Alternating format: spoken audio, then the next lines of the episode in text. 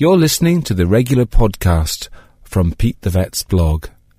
This was first broadcast on East Coast FM. The vet is here, Pete Wedderburn from uh, Bray Vet, Old Conan Bray. Good morning. Good morning, Declan. Good morning to you. Training for the Iron Man. You should see the state of him. I know. Just as here. well. Just as well. This is radio, not television. I, I happen to be wearing uh, a triathlon suit, a tri suit, because I'm about to go out for a spin on my bike. It's a lovely day out there, and once Yeah, I finish the radio, I'm going to go off for a, for a whiz around for a couple of hours. Very good. He's So, not in the apo- scrubs this morning. No, apologies for that. Not at all.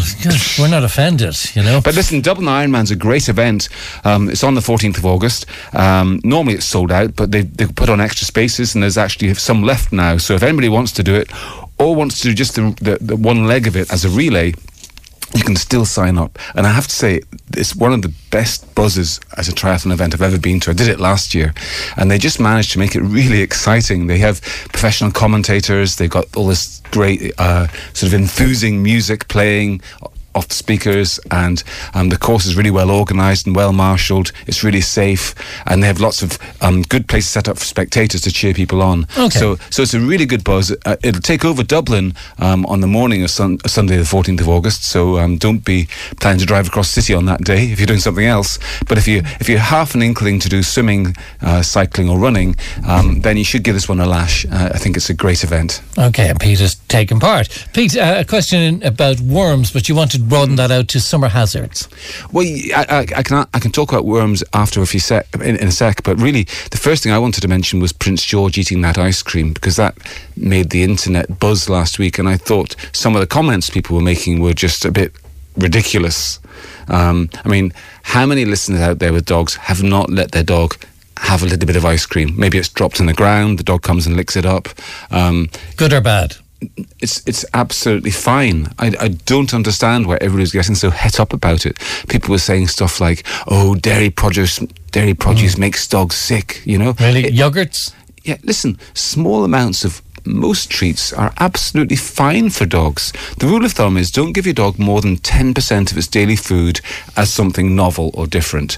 But as long as you stick to that rule, and as long as you avoid stuff that's poisonous, and dairy certainly isn't poisonous, then there's nothing at all wrong with letting a dog eat a little bit of ice cream. And the other thing they were saying was, oh, there might have been chocolate in the ice cream. It's dangerous to give chocolate to dogs. Well, as I said before, Declan, giving a dog a little bit of a treat of chocolate isn't going to kill the dog. It's not that poisonous. What kills dogs is when dogs raid stashes of chocolates and a little dog eats a, eats, eats a big box of chocolates. That kills dogs, and that's terrible. Okay.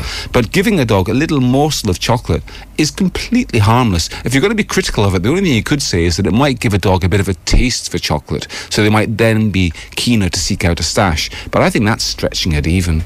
I mean, I know these responsible organisations like the RSPCA, I know they have to be careful with the messages they give out, but sometimes I think that the media take them up with a with a bit of a um, an un- unnatural enthusiasm because it's a quiet news day or whatever, and it's a shame because it, it doesn't really help because everybody knows that dogs can eat bits of ice cream, and everybody knows that dogs aren't harmed by having a little morsel of chocolate. So w- why go why go exaggerating it? There you All go. Okay. Good. Well, you've answered that one forcibly. Now, back to worms. Worms, don't you love them? What's your question about worms? Um, how do I know if my dog has worms? Well, that's the thing is you, don't always know.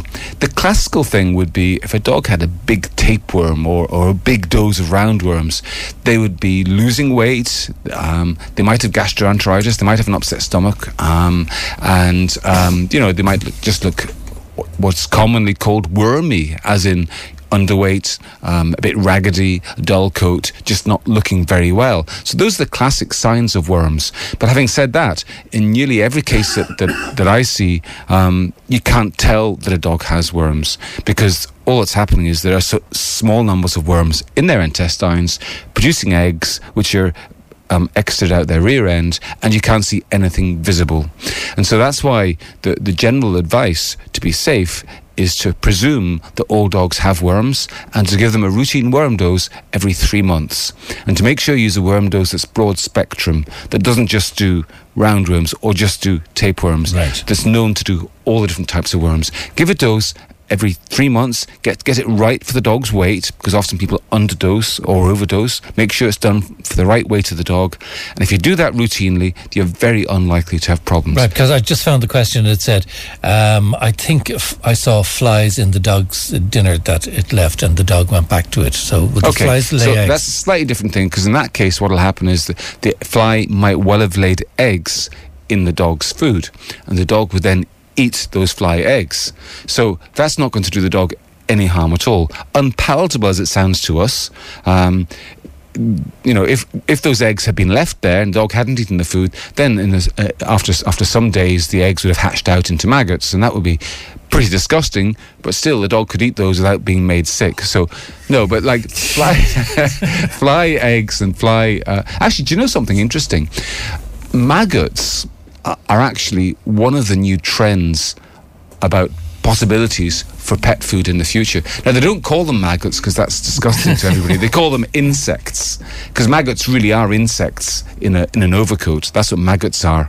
Um, but what they found is that by, by um, using waste food and by deliberately putting eggs, fly insect eggs on the waste food, they can produce a harvest of what they call larvae, which is more palatable than maggots. And once you've got loads of mar- larvae wriggling around, you can kill them all with carbon dioxide and mince them up and create a new type of pet food. And This- they, this- they think this will be tremendously successful with, with the only issue that they're concerned about public perception of feeding their pets maggots. Uh, Pete, Pete, I don't want to hear anymore. you go back to your Iron Man. Uh, Pete Wedderburn, our vet uh, from uh, Bray Vet Old Connor, and Pete's website, which is petethevet.com. Goodbye. Enough, enough. Enough, enough, indeed, absolutely.